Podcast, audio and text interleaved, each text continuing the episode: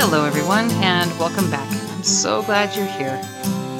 I want to tell you about a conversation I had recently with a writing group. And before I get too far into it, I can already tell I feel really strongly about the topic that came up through this conversation.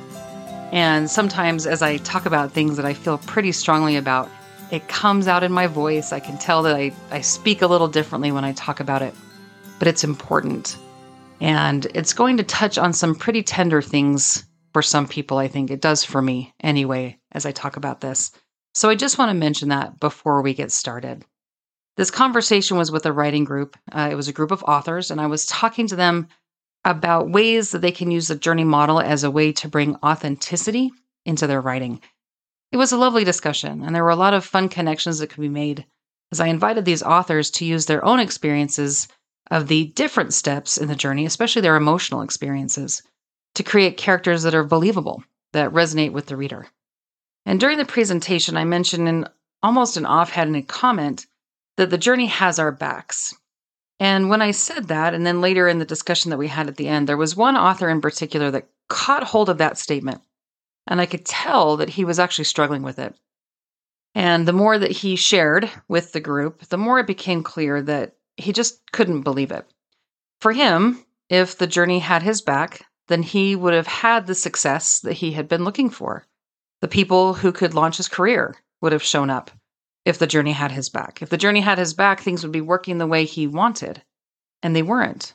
Therefore, the journey couldn't have his back because things were different than the way he wanted them to be. And it was really difficult for him to accept this idea that the journey is looking out for us. And I think, especially if we're experiencing a lot of really hard things, it can feel very much like the journey doesn't have our backs, that the opposite is actually true. However, I feel very strongly that not only does the journey have our back, but it actually has our backs better than we do. And I'll explain what I mean by that. But that's what we're going to talk about today. And again, I'm going to talk about the journey as though it has intelligence, because I believe it does. And I think giving the journey the qualities of an intelligent entity can give us the ability to relate to it in a way that allows us to have a relationship or insight with it. And that may not work for everyone, and I totally understand that. But it might be an interesting thought experiment if you're willing to come with me for the next few minutes. So, when I say that the journey has our backs, what exactly does that mean? Well, practically speaking, one way that it shows up is by guaranteeing that we have to go all the way through the journey. It, in fact, in some ways, leaves us no other choice.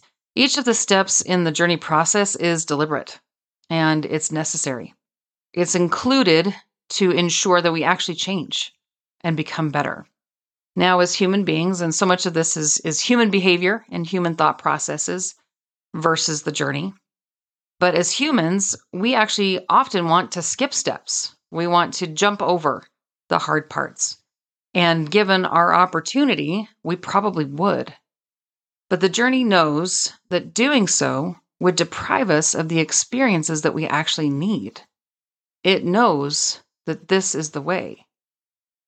And that's not the only way. Another way that the journey has our back is that in our fear and our weakness and our frustration, if we choose to continue down a path that is not for our greater good, by refusing the change in the abyss or refusing to learn during the trials and temptations, the journey will continue to bring the opportunity to us to choose differently over and over and over, even and maybe especially when we don't want it to. Another way that it shows up for us is that it appears to know the end from the beginning. It knows the bigger picture of the best version of ourselves, and that's a vision that we don't have. And I want to dig in just a little bit deeper into what having our backs can look like with that lens. Because when it comes to journeys, we have to remember that the journey exists as a mechanism for becoming the best possible version of ourselves. In the ebb and the flow of building up and breaking down, the pathway to being our genuine selves comes through these experiences, these experiences that change us permanently. And with that understanding, we also have to remember that at the beginning of the journey, We have our limited, lacking understanding. As the call comes to us, we see in front of us possibilities based on what we can currently see. So let me give you an example to see if I can demonstrate this. We'll take Harry Potter. When his call comes at the beginning of his journey, we're talking about very beginning of the first book. All Harry knows is that he is being invited to come to a wizarding school. That's what the invitation says. He doesn't really know what that means. Um, all he knows is that it will be away from the miserable home life he's used to. He knows nothing about magic, he knows nothing about wizards, he didn't know there was a school. He just knows it will be away from where he is and where he has been unhappy. The path that he can see ahead of him is to go to a school and supposedly become a wizard. Again, not that he even knows what that means, but that's what's given to him. That's what he can see. Now, at this point, if someone had told Harry that his journey would be to defeat Lord Voldemort and the Death Eaters through destroying Horcruxes and casting Expelliarmus, ejecting the wand from Voldemort's hand into his own as the killing curse rebounded off his body, he would have no clue what they were talking about. None. The actual end of his journey was literally incomprehensible for him. He didn't have the ability to understand what was coming, what lay ahead of him. He knew nothing of magic. He didn't know specific spells. He had no idea who Voldemort was. The knowledge and the experience that he was going to need were going to come through the journey. And he had no way of knowing that. And this happens to us so often. There's an opportunity that comes up, and we see a potential outcome that we think is not only the most likely, but also the best possible outcome. And we embark on the journey believing that we can see the end from the beginning. This could be in applying for a job, it could be in starting a relationship, it could be in having children, it could be going to school. There's all sorts of ways that we think this journey should end. The problem is we can't see the end from the beginning. We have no clue what our journey holds for us. Because just like Harry, we don't have any way to comprehend that which we have no experience with, that which we've never encountered, that which we can only understand after the journey is over. And unfortunately, we tend to anchor ourselves on the way that we perceive at the beginning that the journey should play out before we know any of the things that we're going to need to know. But I want to talk about anchoring for just a second. If you've never heard of anchoring before, it's really worth taking a moment to talk about what it means because it actually affects us a lot in our day to day living. Anchoring, in terms of a cognitive bias, because that's what it is, describes people's tendency to rely too heavily on the first piece of information that they receive on a topic. So, whether or not that information is accurate, people use it as a reference point or anchor, that's why it's called anchoring, to make subsequent judgments about that situation. So let's say, for example, that you are wanting to buy a certain car. And let's say that the first price that you hear for that car is $10,000. Uh, this number, let's just say it came from a friend that was guessing how much the car might be worth. Now, you have no idea if this number is realistic at all. But each time you hear a subsequent number about how much that car would cost, the tendency will be to compare it to $10,000. Anything under $10,000 will seem like a deal. Anything over $10,000 will seem too expensive. Now, this is true even if the actual value of the car is, let's say, $15,000. Where 12,000 compared to 15,000 seems like a deal, if you are anchored at $10,000, it will be hard to feel like $12,000 is a deal. Hopefully that makes sense. Wherever we anchor ourselves, we will compare that at any given moment to new information that comes in. That becomes the baseline that we compare things to. So when we stand at the beginning of our journeys, we anchor ourselves in whatever we think the outcome should be at that moment. It becomes our gauge for success. But what if what we were thinking the journey should be is totally different than what it's actually about. Anything else might actually seem disappointing because of where we're anchored. If we don't get that job, if we don't write a bestseller, if we don't get the investment money, whatever it is, we feel like we've somehow been let down. And the solution here is actually to recognize our anchors, to look at where we're feeling disappointed or like we're not getting the best deal, and see if we can tell where those anchors are. And, if possible, re anchor to more realistic, more reliable, or more correct information. So, back to the journey here. One of the reasons people think that the journey doesn't have their back is because of that initial anchor. They think they know what the journey is supposed to be about. And honestly, chances are very good that they don't. They don't have any idea what the journey is about because they can't, not until the journey's over. And yet they judge the journey against this anchor and they feel like they've been let down, or even worse, that the journey itself has abandoned them.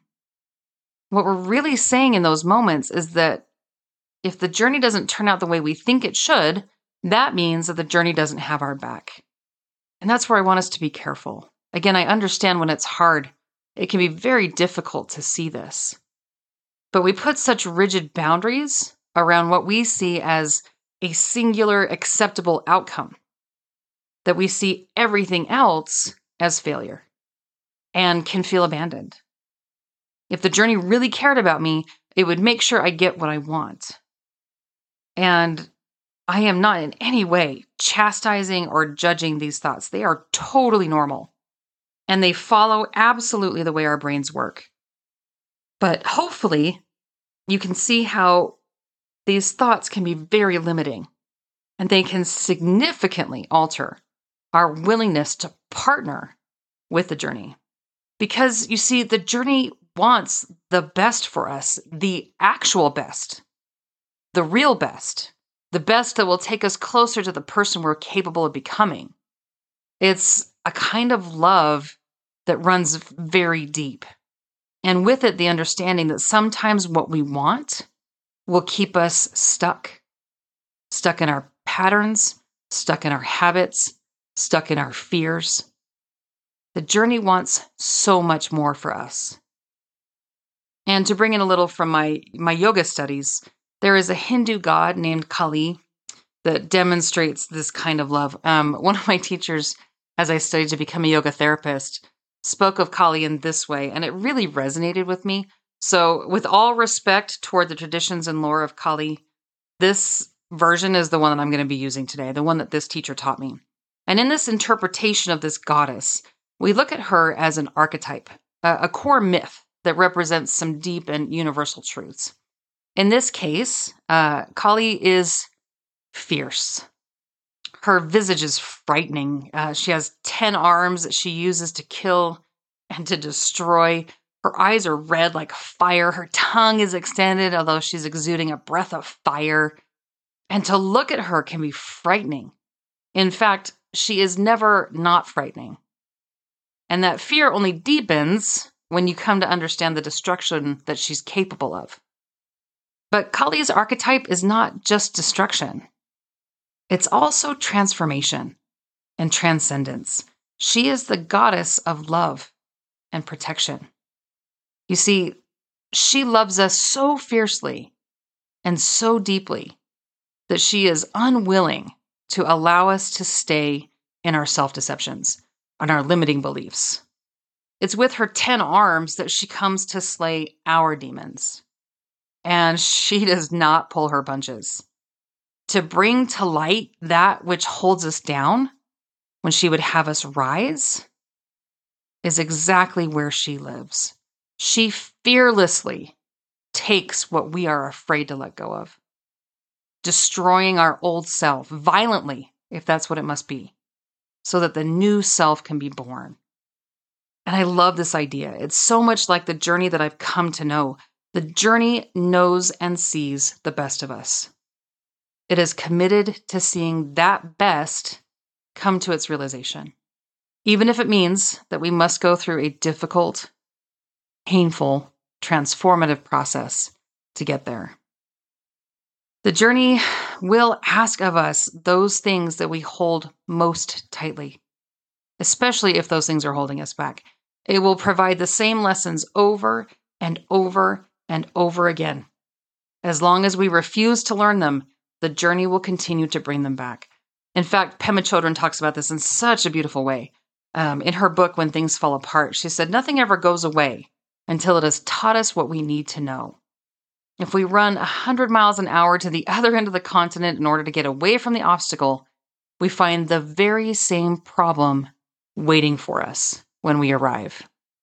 It just keeps returning with new names, forms, manifestations, until we learn whatever it has to teach us about where we are separating ourselves from reality, how we are pulling back instead of opening up closing down instead of allowing ourselves to experience fully whatever we encounter without hesitating or retreating into ourselves.